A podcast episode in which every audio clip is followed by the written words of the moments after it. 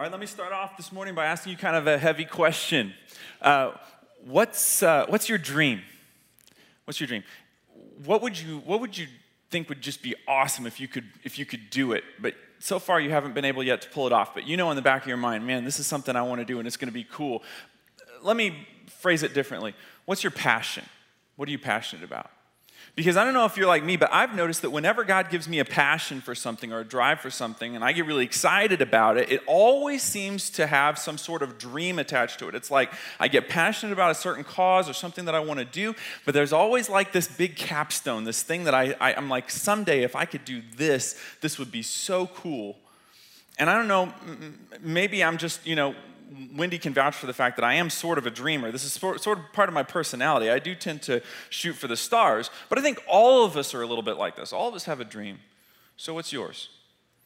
I have a huge passion in my life. Couples coaching is, is a massive passion for me. I know some uh, counselors and therapists tell me, uh, uh, not all, but a few have told me that they really find that couples um, coaching is, is draining to them. They feel like it's it's sort of exhausting. Not for me, man. I find it energizing. I love it. I mean, I'm like, send the couples to me. Let's do this. This is lots of fun. You know, I mean, I have, I really do, um, I, I feel energized by it, and I have a passion for it and a drive and a desire to to move the ball down the field, because I believe that That if, if we can strengthen marriages, that would be the core of what we can do to get our society back. So I'm I'm big into that. And so a few years ago, as I was really just coming into that passion and really feeling it strong, I had a dream, and my dream was to uh, to write a book, write a marriage book, a marriage self-help book. Now, that lapse in judgment aside, um, I did learn some things In, in that process of trying to go from what was a, a passion for me to realizing that uh, dream. Now, part of this was I just wasn't very skilled or knowledgeable in what it takes to publish a book. Uh, I knew a lot of pastor friends had written books. I'd seen their stuff on bookshelves and so forth, and other friends of mine, certainly in the um, marriage self-help community, I'd seen their books on the shelf. I figured, how hard can it be? You know, all I just do is pick up the phone and call whatever publisher I think is my favorite and tell them, hey, I've got a book on the way. Um, you guys just send over a contract and we'll work out the details and uh, we'll get this puppy done, you know? And I found out that it's not that easy, you know? Turns out it's actually really hard to, to get a book published, you know? And uh, I started hearing this word over and over and over again when I was talking to people in that process, and it was, it, it ended up being a word that started to mean more to me than just, you know, book stuff and getting something published. Uh, and that's what I'm gonna, we're gonna focus a little bit on this this morning as we continue on in this series on backstage, on character. The word that they kept, they kept using with me is a word called platform. They said, if you want to publish a book, you got to have a platform. And I'm like, well, come to Wichita. We got a pretty big one. You know, you can, goes from one edge of the auditorium to the other. It's, no, no, no, not, not that kind of platform. You, you got to have a what we call a platform in the writing world.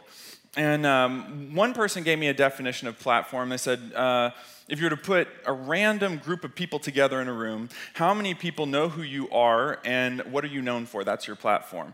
Um, but a better definition was, and I, I want to make sure I read this because uh, someone someone gave me this definition. I really liked it. Why should you be given a greater slice of influence than anyone else? I thought, man, that's a good definition. Because that's the thing. All of us at some point have to ask ourselves, if we want to achieve significance, whatever dream we have, chances are really good that whatever your dream is, is attached to the desire to, to achieve significance. And that's not a bad thing. All of us want to love what we do. We want to fulfill. We want to feel fulfilled uh, in what we do. We want to feel rewarded, uh, and and we want to feel like we're making a difference. So it makes sense to to to, to have a, a dream of achieving significance. But if we do have a dream of achieving significance, we've got to ask ourselves the hard question: why should we be given a greater slice of influence than anyone else? And see, this is where I messed up in those early days of my of my writing work. Was I had fallen victim to what I like to call the American Idol philosophy of, of achievement, right? And the American Idol philosophy of achievement is, um, if ever I'm given the chance, someday I'll prove I can do this. If ever I'm given the opportunity, someday I'll prove I can do this. But that's not the way the world works. You know, the way the world works is, is in the reverse. It's that if I ever prove I can do this, someday I'll be given the opportunity. If I ever prove I can do this, someday I'll be given the chance. And that's what platform is all about. One uh, literary agent told me years ago, she said, Jonathan, lots of people have a dream. Few people have a platform. So for the, for the purpose of this morning's talk, we'll think of it in, in these terms. Your dream is your passion. What are you passionate about? What are you passionate about achieving? But your platform is being in a position. It is your position to be able to do something. So if you have a dream, you have a passion to do something. But if you have a platform, you have a position to do something. What I mean by this, those of you who are N F L fans, right? There are tons of people in in the the the uh, uh, in the audience, in the in the bleachers there, who have a dream. They would love to play on the field. They they've dreamed of being N F L players. But the only people who have a platform are the people in jerseys, because they are in the position to do that. So let's ask ourselves the question, what is it gonna take to mobilize us from a person with a dream, a person with a passion, to a person who's seeing those dreams realized?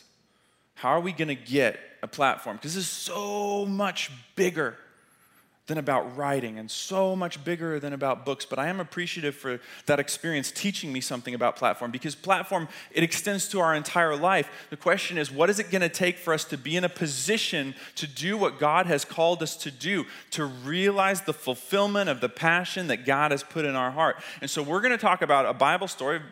It's a very, very long story in the Bible, and we're going to try to keep it condensed and and and, uh, and pick out the main themes here, because there is actually a story in the Scriptures, in the Old Testament, of a person who went from having a dream to having it turn into reality.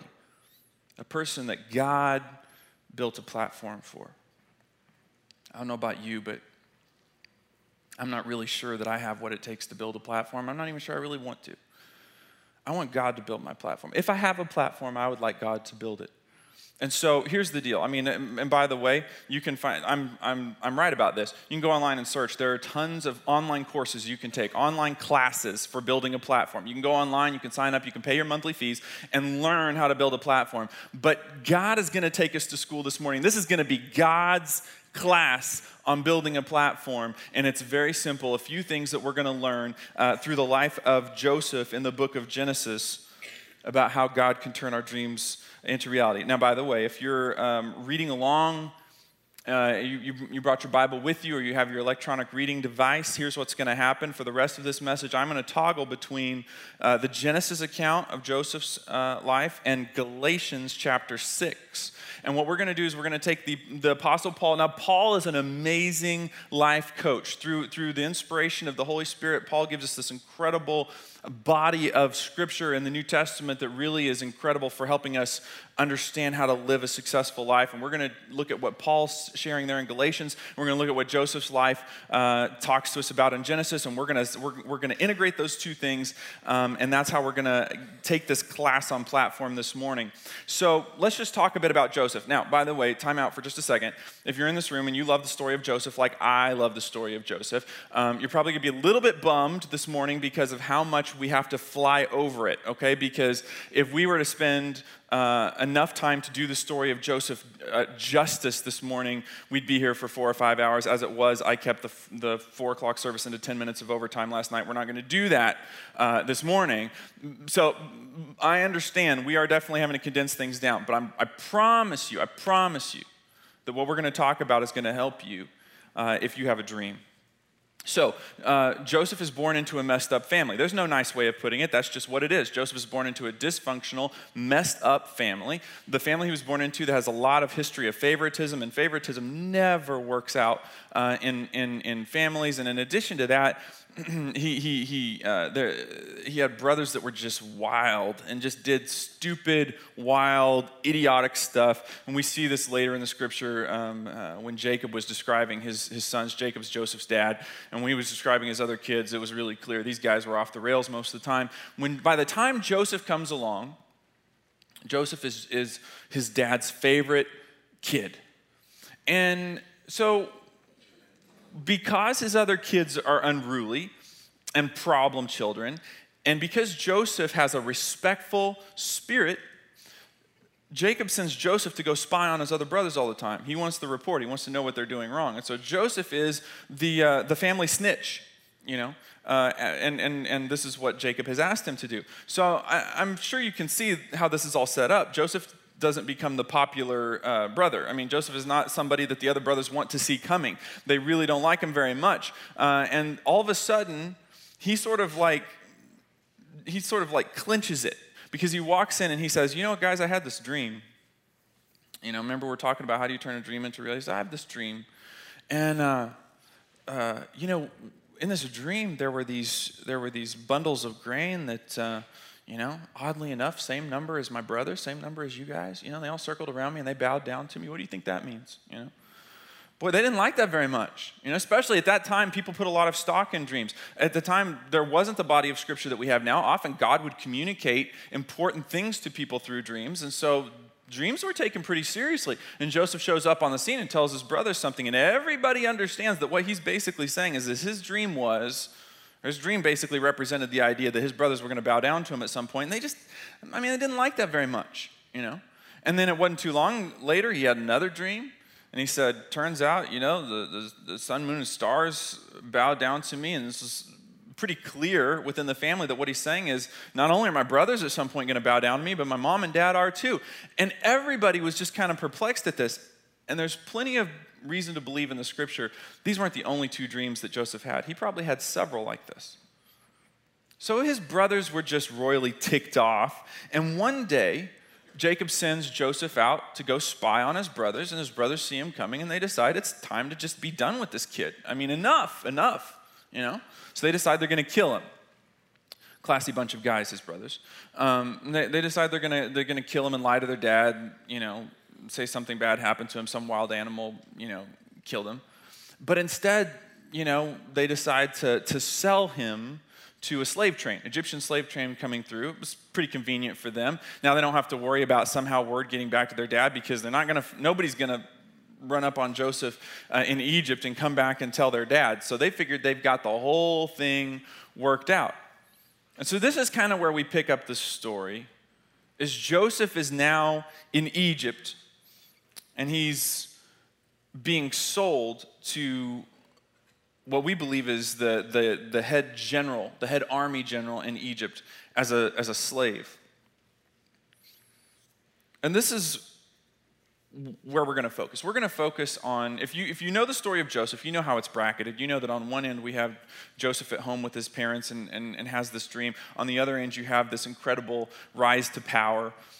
So you have Joseph's dream and his destiny. But isn't it true that that where we get stuck, so if you're stuck on the way to making your dream a reality, if, if you're stalled out on the side of the road, where you got stuck is somewhere in between those two things. We always tend to get stuck somewhere between our dreams and our destiny. And so what I want to do is just take you to this period of Joseph's life. Let's talk about what happens before he finally gets to the awesome position that God wants him to have, because this is where we can learn something about having the platform uh, that we need.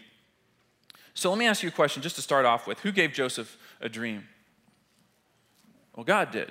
That doesn't mean that every dream that you have in life is something that God has placed in your heart. Sometimes we dream selfish dreams. Sometimes we dream dreams that are just, and of course what I'm saying is sometimes we have a desire or a passion to do something that isn't something God gave us. It's just something that we came up with on our own. But I truly believe, and I could be wrong, but I truly believe we have a sense. If you're a believer and you're following God, there's something within you that sort of has this sense that God has put this in my heart. This is a passion that God has placed in my heart to do something, and it is in line with His Word, and I believe it's in line with His will. And this is about me accomplishing something uh, uh, um, for, for His glory and for my good, and I, I want to move that ball down the field. This is that kind of dream. And this is the thing. God gave Joseph a dream. So let me tell you this right now, and if this is the only thing that you get this morning, it's worth it. If God gives you a dream, He wants to give you a platform. Because see, here's the thing. Some of us, we think, well, God gave me a dream, but He's sure not helping me get there. I'm sure not, I'm, I'm sure not getting the contracts on the writing, on the writing deal. I'm sure not getting the opportunity to, to, to share this or to uh, or or to have a greater position of influence. I'm not I'm I'm sure not getting the opportunity to change jobs and and do something that I feel like is more meaningful. I'm sure not getting the opportunity to start doing the kind of ministry that I want to do. But if God gave you a dream, you should be certain that he wants to give you a platform. And it would be cool if that was all I was going to tell you, is that God wants to give you a platform. But it's bigger than that. God actually wants to share his platform with you. Look at this, Ephesians chapter six, verse ten. The Apostle Paul says, a final word, be strong in the Lord and in his mighty power. Now that there are lots of Greek words for power. This one is cool. This one is special. This word means the resources that you must have to do a certain job. So you say, you know, I hope you have the power to do this, or I hope you have the power to do that. What we're saying, even in the English language, is we're saying, I hope you have whatever it takes in order to do that, right? And that's exactly what this word means in Greek. So does that not fit with what we're saying? We're saying, what is a platform? A platform is what will be required for you to be able to do what it is that you're dreaming of doing. And what God is saying is, uh, or what Paul is saying through, through the Holy Spirit is he's saying, I want you to be strong in the Lord and in his platform. See, some, some of us today, we walked in discouraged because our dream isn't happening. And I'm just saying, it's time for us to raise our chair up six inches and realize that God doesn't just want us to have a platform. God is inviting us to stand with him on his platform. Kind of a big deal. So I want to take you to the second half of that passage. We were just in Ephesians six. We were just looking at uh, verse ten. But look at what happens in verse eleven. Now, there's a, there's a, there's a twist here. Put on all of God's armor so that you will be able to stand firm. See, here's the thing. Standing on God's platform isn't easy. Why? Against all the strategies of whom? The devil. If God wants you to stand on his platform, you better be sure that Satan would just as soon knock you off. He does not want you to have a platform. Seriously. Because when a believer has a platform, they get stuff done. When a believer has a platform, they move the ball down the field. When a believer has a platform, they accomplish things that people around them look at them and go, I don't understand how they're doing it. They don't have the degree. They don't have the pedigree. They don't have the money. They don't have all the stuff that it should take to be able to do that. And I don't understand how they're getting it done. But I'm just saying, when God gives a believer a platform and, and that believer takes that platform and does something with it, incredible things happen. And Satan's not having any of that.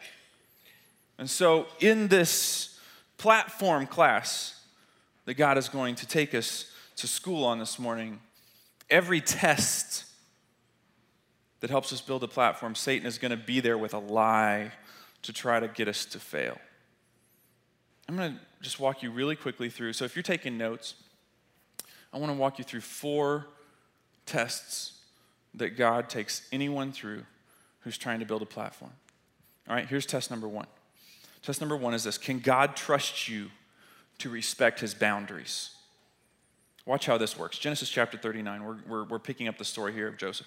Uh, when he was taken to Egypt by the traders, he was purchased by Potiphar, an Egyptian officer, and he was the captain of the guard for Pharaoh, the king of Egypt. And the Lord was with Joseph. We'll come back to that later. And he succeeded in everything he did as he served in the home of his master. Potiphar noticed this and realized that the Lord was with Joseph, giving him success in everything he did, and this pleased Potiphar, so he soon made Joseph his personal attendant, right? So this is a much higher position than what he was brought into this household for. He put him in charge of his entire household and everything he owned. So he went from being a slave to being the chief of staff for the main general in Egypt. And from that day, um, uh, the Lord began to bless Potiphar's household for Joseph's sake. And so Potiphar gave Joseph complete administrative responsibility over everything he owned. And with Joseph there, he didn't worry about a thing except what kind of food to eat. So I want you to notice how this is all set up. Potiphar gives Joseph immense liberty, immense freedom, and the ability to exercise his gifts. But then look at what happens in, in verse six. Uh, it's, the Bible says Joseph was a very handsome and well-built young man. Um, and Potiphar's wife soon began to look at him lustfully. Come and sleep with me, she demanded. Now here's the thing. If you are a child of God, and you're a person who's trying to do the right thing, God is going to bless you. It's not a if, it's just what's going to happen? God will bless you even in the middle of difficult circumstances. Even when you're in a circumstance that you wouldn't have picked for yourself, that you'd rather you weren't in, God will bless you, and I'll tell you how you'll know. No matter what sort of scenario you're in, you're going to watch, because you are going to end up with more freedom and more ability to impact your environment than you should have. This is what happened with Joseph. He's supposed to be a slave, but watch what happens. He has more freedom and more ability to do what he needs to impact his environment than he should possibly have. It's just, there are some things that are off limits. See, when God blesses us, there always is a boundary. Somewhere there's something and God says this is off limits, right? Great example, the Garden of Eden. Go back to the beginning of Genesis. Look what happens. God puts man in the perfect environment. Tons of freedom, tons of liberty. You may eat of all the trees in the garden except for one, right? There is a boundary. There is a line. There is a no. There is a no for you to respect when God says no. See, test number one is, can you trust God with no? If God says no, can you respect his boundaries? And you should know that when you are in that situation of blessing, and there is a boundary, Satan will show up with a lie. And this is the lie. And, and by the way, this is the first lie in his bag of tricks. He started using it in the Garden of Eden. It's worked for him for a very long time. I think he's going to probably hang on to it. And this is the lie. You deserve better than this, and you should have it now. Right? That's what Satan did to our first parents, Adam and Eve, right? He shows up and he says, look, you know, God's just trying to mess with you, you know? You didn't, you should be able to have anything you want, and, and you should have it now, right? See, that's the thing. Um, my dad and I were talking on the phone last night about, uh, uh, about because I, I last night when in the message I had said, whenever there is an opportunity for us to hold firm and do the right thing and hang in there and follow God and, and, and be careful about not stepping across his boundaries. In the sermon last night I said, Satan will always show up with a paycheck to get you to accept uh, to accept a, a compensation now to walk away from your destiny that would, that would happen later. And my dad was saying, isn't that like what we've heard so many people tell us? And they'll come in for some sort of coaching or an appointment Uh, you know, related to their career, and they'll say, you know what, they, this other company offered me a signing bonus, and it was so big, and it was so attractive that I decided to go ahead and leave my job and go on with this other company, but I loved the company that I was at, and now I'm wondering why I did this, you know, it's such an attractive signing bonus. And that's the thing, Satan would like to get you signed on to his company, and he would like to get you off of God's platform, and he will offer you a signing bonus to get you off of God's platform. I mean, Joseph could have considered this just a perk of the job, but he didn't. Look at what he look at what he uh, what he says. This is in Genesis chapter thirty-nine, verse eight. Joseph refused, and he said, "My master trusts me with everything in his entire household. I have lots of freedom. I have lots of ability to do what I need to do." And he says, "No one here has more authority than I do." And then look at this. He has held nothing back from me except you. Let's reword that. He's basically saying, "But you are off limits. You are behind the boundary. You are behind the line. This has been held back for me, and I'm okay with that." Let me ask you a question. Are you okay with God holding something back from you? Are you okay with God saying, this is behind the line, don't step across? I mean, you realize it's so important for us to get that God doesn't put stuff behind boundary lines because he wants to keep us away from good stuff. That's Satan's lie. That's what Satan tried to tell our first parents. God puts stuff behind the boundary line because it is th- it is exactly those sorts of things that will, that will take us away from the platform God wants to give us.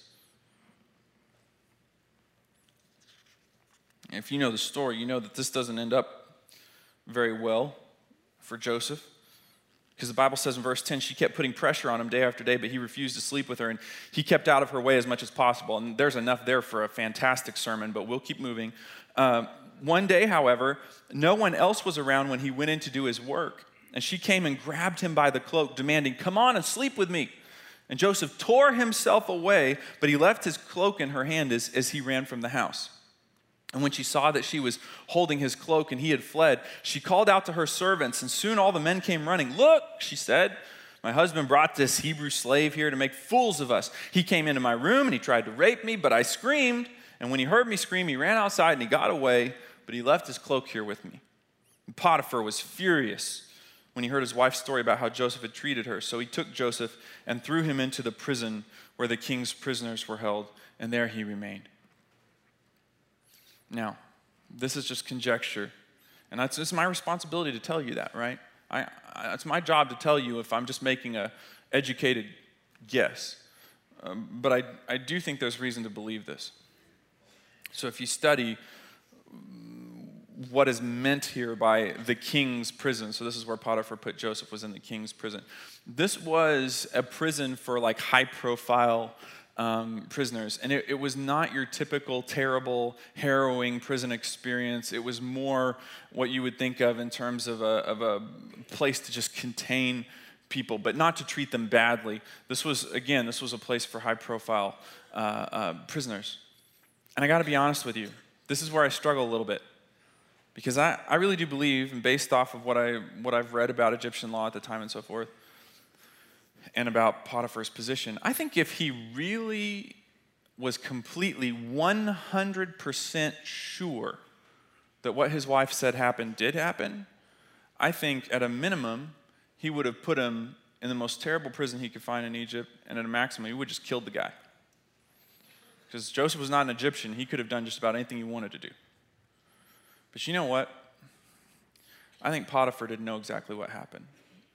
And I think he had, one thing is clear, he knew what Joseph's character was. I mean, he had, he had continued to elevate Joseph because he knew what kind of respect Joseph had. And he understood that Joseph understood boundaries, and this was not at all compatible with what he knew of Joseph. I got to be honest with you, my conjecture is he put him in the king's prison because he didn't know what to do. But I'll tell you something. If Joseph had done what Potiphar's wife wanted him to do, and he had found out, I think Joseph would have gotten taken offline really quickly. See, that's the thing. The paycheck that Satan wants to offer us to get us off of God's platform is almost always the one thing that will keep us from our destiny. But it looks bad for Joseph because now he's in prison. I mean, regardless of your viewpoint or regardless of Joseph's viewpoint, he did the right thing, and now the payoff is uh, he's in jail. And that takes us to test number two. This is the second test God will put you through if, in the process of building a platform, and that's this. Can God trust you to stay focused? Can God trust you to stay focused? And this is where, uh, by the way, this is where I'll get, I'll get stuck. Because uh, I'm your typical firstborn. Um, which means that I'm, I'm, I'm a rule follower, right? Uh, the, you know, for those of you who um, aren't firstborns, um, j- just a little bit of an idea into what our life is like. Um, firstborns, we all tend to be just a, a smidge codependent. Um, we're we're huge rule followers, and we believe in the um, system of if you do what's right, if you follow the rule, you will be rewarded. If you break the rule, you will be punished, right? And that is part of what becomes a big baseline in our in the D N A of our thinking. But then we get out in the real world, and guess what we learn? We learn that there are plenty of people who are doing the right things who are punished, and there are plenty of people who are doing the wrong things who seem to be rewarded, and it doesn't seem fair. I mean, it wasn't fair for Joseph to be put in prison. But then again, it wasn't fair for Joseph to be sold as a slave. It wasn't fair for him to get dumped in a pit. It wasn't fair for his brothers to not, to, to, to, to not like him as a person. He had been through a whole bunch of not fair. Just as you, if you were really training for an incredible position in God's arsenal, if you are if if you are being groomed by God to do something incredible, you are going to go through a huge amount of not fair. Can you handle that? See, that's the thing. When when when when God gives you that test, you need to know Satan's going to show up with another lie. And you know what lie Satan's going to show up with? He Satan's going to show up and tell you God isn't holding up his end of the bargain. You followed the rules, but you're not being rewarded. Listen, because your situation isn't fair, then the only thing for you to conclude is that God isn't fair. That's lie number two. See, I, I talk to people all the time, They're, and, and they want to believe in Jesus, and they want to have a relationship with God, but they say, Jonathan, I just can't get it reconciled in my head. Why would an all-loving, all-powerful God allow bad things to happen to, to good people? And I appreciate their transparency in talking to me about that. The reason that we're even talking about that question is because Satan has planted a lie in this culture that because our situation is unfair, then that must mean that God is unfair. But we live in a broken world. See, that's the, that's the key. If God is going to use you in this world, if you're going to be the hands and feet of the Savior and do something incredible in this world, the question is, can you trust that God is fair when you're in an unfair environment? And can you stay focused? Look at this in Genesis thirty-nine, verse twenty-one. The Lord was with Joseph in the prison and showed him his faithful love. And again, we will, we will come back to that. And the Lord made Joseph a favorite with the prison warden. Before long, the warden put Joseph in charge of all the other prisoners and over everything that happened in the prison. Again, when you're doing the right thing, even in a difficult situation, God will bless you with authority and he will bless you with liberty. And the, and, and the scripture says the warden didn't have any more worries because Joseph took care of everything and the Lord was with him and caused everything he did to succeed. Now, I don't know about you, but this is where the story of Joseph just stands out like a beacon of light, because this is where you really expect Joseph to go off the grid. This is where you really expect Joseph to have a nervous breakdown, to have a meltdown, and to say, I have done everything the right way. I have lived a life of character. I have done the right stuff. Backstage, my life is good. I don't understand why I continue to deal with this sort of junk that keeps falling in my lap, and it's not fair and it's not cool, and this is just God being vindictive and punish and punishing me, and in the end I don't even know where I, what I feel about God, because God is just messing with me when I'm trying to do what I believe he's asked me to do. This is what we would expect from him, and yet you see something different. What do you see from Joseph? No matter where you put him, you see him putting his head down, looking at what his job is to do, and doing that job better than anyone else. Let's look in Galatians. Paul says, don't be misled. You cannot mock the justice of God. You will always harvest what you plant. Now, I don't know about you, but I always grew up reading this passage thinking that this was kind of like a, a warning to people who were doing bad stuff. You will reap what you sow. Whatever you're doing that's bad, you're going to harvest that. Well, that applies. It's true. And we can certainly tell that the scripture absolutely speaks to that. But this is not who Paul is talking to. Paul's not talking to a bunch of rebels who need to get their behavior straight. Paul is talking to a bunch of dedicated Christians who are trying to do the right thing and feeling like they're not being rewarded for doing the right thing. And he says, don't be misled. God's justice is not going to be mocked. You will reap what you sow. He's saying, look, you... You're not putting, you're not putting in all this effort for nothing. You're not depositing all of this behavior that you're trying to live after God and trying to do the right things. You're not doing it for nothing. God's justice will not be mocked. You will reap what you sow. And this speaks to the temptation of the moment. You know what the word, um, um, depending on your translation, you may your, your, your translation may say God is not mocked, or your translation may say you can't mock God, or it may say you, you cannot mock the justice of God. That word mock in the Greek is the same root word uh, in Greek as the word for nose, and it's a play on words in the Greek that literally means to turn your nose up at. Like, if someone presented a plate of food to you that you didn't want to eat, you turn your nose up and reject it. The, and, and what? So basically God is saying you, you can't turn your nose up at and reject God's justice. But why would a believer do that? Why would somebody who, who believes in God turn their nose up at the justice of God? Well, it's because it does not fit with what we see in this world.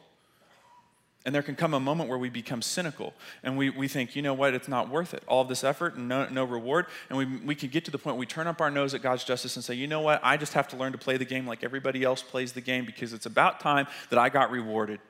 Whether that means I do the right thing or the wrong thing, I just got to learn how the rules are played. I don't have to worry anymore about God's rules, because you know what, that has not paid off. I'm going to I'm gonna have to figure out how the rules are, are played here so that I can get what I deserve. But Paul says, be careful. In verse nine, he says, let's not get tired of doing what is good. At just the right time, we will reap a harvest of blessing if we do not give up. And it takes a special person to enter a messed up world and keep their head on straight. So how do you do that? Because I'm telling you, this is this is going to get me, because I have a heightened sense of justice. I mean, I don't get mad. I don't, I don't struggle with anger much, but if you want to get me angry, just present something to me that's unfair. It doesn't even have to be unfair to me. It can be unfair to somebody else. That's enough to really trigger it for me. I can get really, really upset because I just do not handle it well when I feel like things are not fair. So I don't know about you, but this much I know about me personally. It's easy to be absorbed in injustice. So how do you deal with that? Back to Galatians, verse four, chapter six. Pay careful attention to what? Your own work. For then you will get the satisfaction of a job well done, and you won't need to compare yourself to anyone else. For we are each responsible for our own conduct. This is why I cannot read my Facebook newsfeed anymore, is because it's so full of injustice that my blood pressure goes up and my heart rate goes up and I start to feel depressed and, and my mood changes and I'm not even the same person for the rest of the day. And God is telling us in the scripture, that shouldn't be a surprise, because that's not what you've been called to focus on. You've not been called to focus on your circumstances, and you've not been called to focus on other people's behavior. You've been called to focus on your behavior. See, so many people will tell you that the reason they don't have a platform is someone else, something someone else has done in their life, or something that someone else isn't doing, or, or the, the people that are letting them down, or they'll tell you about their circumstances, the way things just haven't unfolded right. That's why they don't have a platform. But, but God says none of those things are what's keeping you from doing it. God's saying if you want to have a platform, you need to focus on your own work, because that is what you're accountable for. Romans twelve nineteen says this, "Dear friends, never take revenge. Leave that to the righteous anger of God. For the scriptures say, I will take revenge. I will pay them back, says the Lord. Don't let evil conquer you, but conquer evil by doing good." What does the Bible say? By, what, what, what, what is Paul saying? Don't let evil conquer you. What he's saying is, look, revenge is about one thing and one thing only, and that is losing focus. It, it, it takes us from what we need to be paying attention to and takes us to the injustice of someone else, believing that somehow now God has called us to right their wrong, and then we don't show up for the job that God has called us to do, and we get off task, and then evil has conquered us because it has taken us away from our platform. But God says, don't, don't let someone else's evil rob you of your calling. You stay in the saddle, do what God has called you to do, and let God take care of the circumstances and the other people. He will handle it. He will take care of it. Don't ever let someone else's foolishness draw you away from your calling. Here's the third test. And this one is really hard for me too. Got to be honest. Test number three. Can God trust you to wait? Can God trust you to wait? Joseph's in the prison, and the Pharaoh had a falling out with his uh, cupbearer and his head baker. Now, those don't sound like very important positions, but they were hugely important. The number one fear that something was going to happen to the Pharaoh was that he was going to be poisoned. So if you were the guy who was putting food in front of Pharaoh or putting something to drink in front of Pharaoh, you had to be one of his most trusted guys. It, you, it, these were hugely high positions, and obviously there was some sort of rumor. I mean, we can basically assume here there's some sort of rumor going around that um, uh, there's some sort of coup being planned against the Pharaoh, and he locks up both of these guys, and Joseph gets put in charge. He's in charge of the prison. He gets put in charge of these two guys, and uh, they end up having these crazy dreams, and Joseph knows how to interpret dreams. And so they, they tell him what they're, the, what happened in the dreams, and he says, well, there's good news for one of you, and there's really, really bad news for the other. He said for the to the cupbearer, he said, buddy, you're going to get your job back. I, you know, this whole thing's going to clear up, and Pharaoh's going to call for you. He's going to get you out of prison, and you're going to get your job back. And then he told the baker, buddy, I'm sorry to tell you this, but you are headed for death row. You're going to get impaled on a pole, and it's going to be a bad day for you.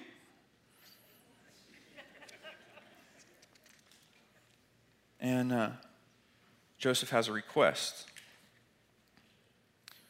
He says um, to the butler, he says, would you remember me? Do me a favor. When things go well for you and you get out of here, mention me to Pharaoh so he might let me out of this place, for I was kidnapped from my homeland, and now I'm here in prison, and I did nothing to deserve it. And the butler does get his job back, but look at what happens. In verse twenty-three, the Pharaoh's cupbearer, however, forgot all about Joseph, never giving him another thought.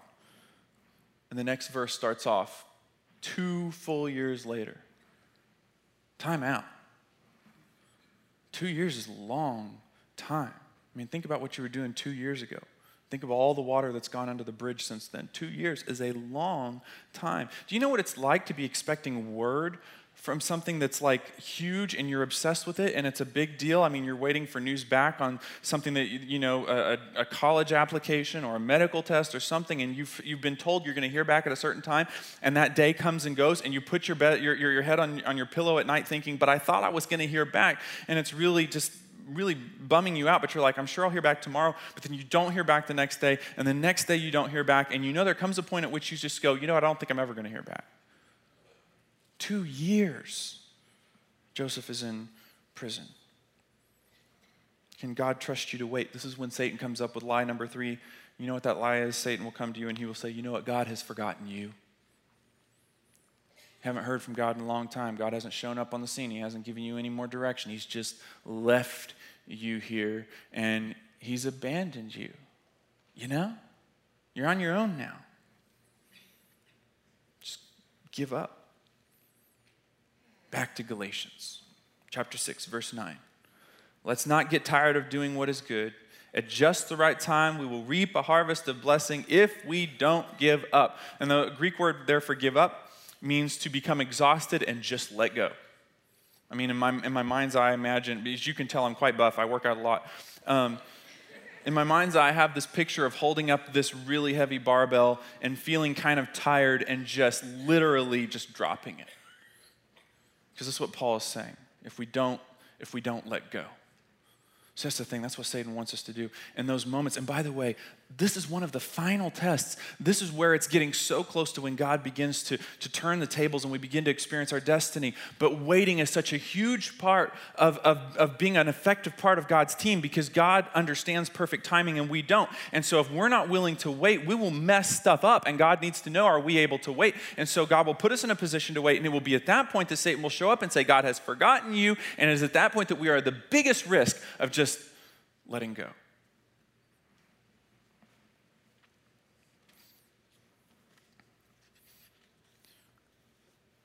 It's interesting that sometimes it's the quietest thing that we do for God that is the thing that leads up to our greatest destiny, because waiting is a quiet thing. It's a it's a, it's a passive thing. It's a it's a it, It's it's one of those things that it's not it's not bright and brilliant and colorful. It's one of those things where we just have to sit there in God's waiting room to be called, but there will be a moment when God will call us. And for Joseph, that happens when the Pharaoh has a dream that he can't interpret. A bad dream, a dream that, that really disturbs him. And then the butler remembers something. I love this. Look at this. I've skipped over this verse. I've read it a bunch of times, and I've never seen this until this week. Look at this in Genesis forty-one, verse nine. Finally, the, the king's chief cupbearer spoke up. Today I have been reminded of my failure. He didn't say, today I remember my failure. I even looked this up in the original passage. It is a passive construct. I have been reminded. You don't say, I remembered, if it was something that you instigated. When you say, I have been reminded, you're saying somebody else instigated it. Do you know what I think? I think God reminded this guy about Joseph. And that's what I'm saying. There will be a moment when you sit in God's waiting room when God will call for you, because he will remind the right people to call you up. I've been reminded.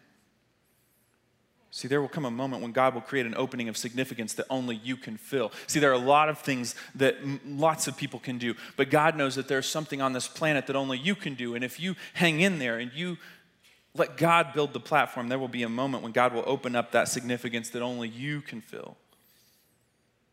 So we've covered a lot already. We've talked about, can God trust you with no? Can God trust you to stay focused? Can God trust you to wait? Here's the last one, and we're, we're going to be done this morning. Can God trust you with success? Genesis forty-one, Pharaoh said to Joseph, I had a dream last night. Nobody here can tell me what it means, but I've heard that when you hear about a dream, you can interpret it. And Joseph said, yep, I do that. What's your dream? Right? No. He says, it is beyond my power to do this. Joseph replied, but God can tell you what it means and set you at ease.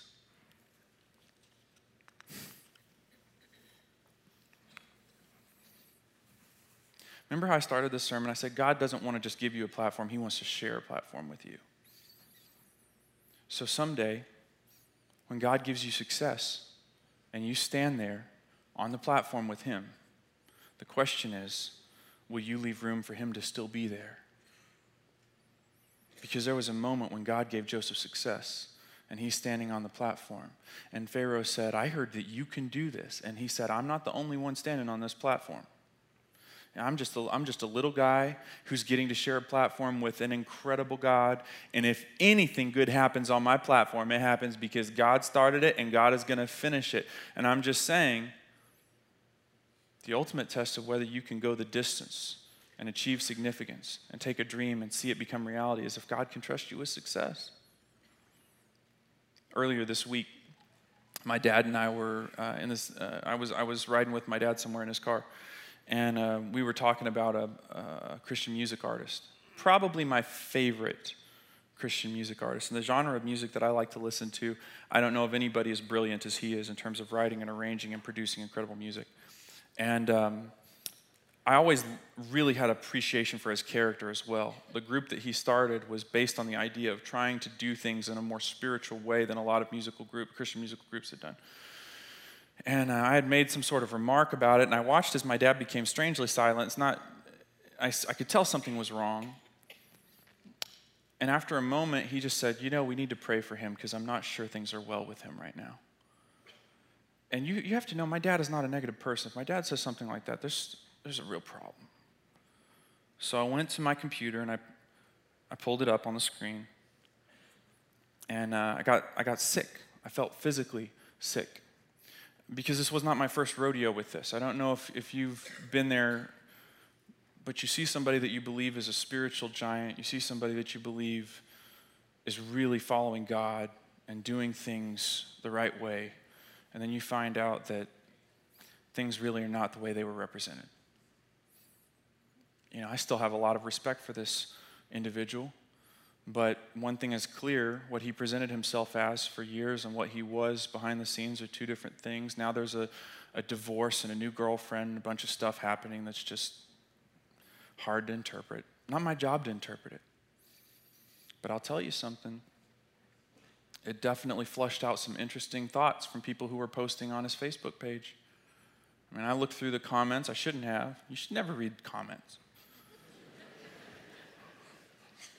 But I did. I was reading through the comments. Do you know what I saw over and over and over and over and over and over and over and over and over again? This is your private life. This is your private life. Don't let people bother you about your private life. Keep going. Keep singing. Keep doing what you do. This is nobody's business but yours. This is your private life. If I read the words private life once, I read them five hundred times. And I just want to say before God and everybody in this room that we don't have a private life and a public life. We have a life, right? And what the Bible tells us is that whatever is going on backstage will eventually make its way into the spotlight. That's why I grieve for this individual because of what's happened. But on the flip side, I, I'm kind of happy for him because this will force a decision. Sometimes it is good when what is backstage makes it into the spotlight because it, for, for one way or another, something is going to have to, a call is going to have to be made. So I'm just asking you as we close out our time this morning, are you ready for what's backstage to be in the spotlight? Are you passing the test? Are you, are you building the platform to have that moment on stage where you live out your dreams? Because if so, I want to I want to tell you something. I said over and over and over again in this message, I said, we're going to come back to the fact that the Bible says God was with Joseph, God was with Joseph, God was with Joseph, and he succeeded in everything that he did, and he succeeded in everything that he did. If you're in this room and you say, well, John, you know what, Jonathan, I'm doing everything I can to follow God. It's not an easy season for me. This is not an easy time, and I still don't see all the rewards coming in the way I thought they would. But backstage, I have, I'm doing what I believe God has asked me to do, and, and I'm I'm trusting that God is is... building a platform for me. I just want to tell you, Joseph had a platform from day one. He had a platform in his family, and then he had a platform in Potiphar's house, and then he had a platform in prison. And then eventually God brought him to the platform that would be his ultimate realization of his dreams. If you're in a place right now and you say, well, you know what, Jonathan, I'm still not seeing the rewards. I'm just telling you, you have a platform now. Wherever, wherever God has you, whatever you're doing right now, you already have a platform. God is, God is giving you the position to do things that you wouldn't be able to do without him. So we put our trust in God and we say, you know what, God, There's going to be a moment where whatever is going on backstage is going to come out on stage. And so I'm going to trust you, just like Joseph, to say, God, I'm going to do the right thing. I'm going to wait for you. What does the Bible say? At the right time, he will lift us up. At the right time, we will reap a harvest if we don't give up. Father, thank you for your love. Thank you for the fact that you are, you are the one who elevates. You are the one who promotes. You are the one who can take us where we need to be. Dismiss us with your grace, we pray. In Jesus' name, amen. Thank you so much for being here this morning.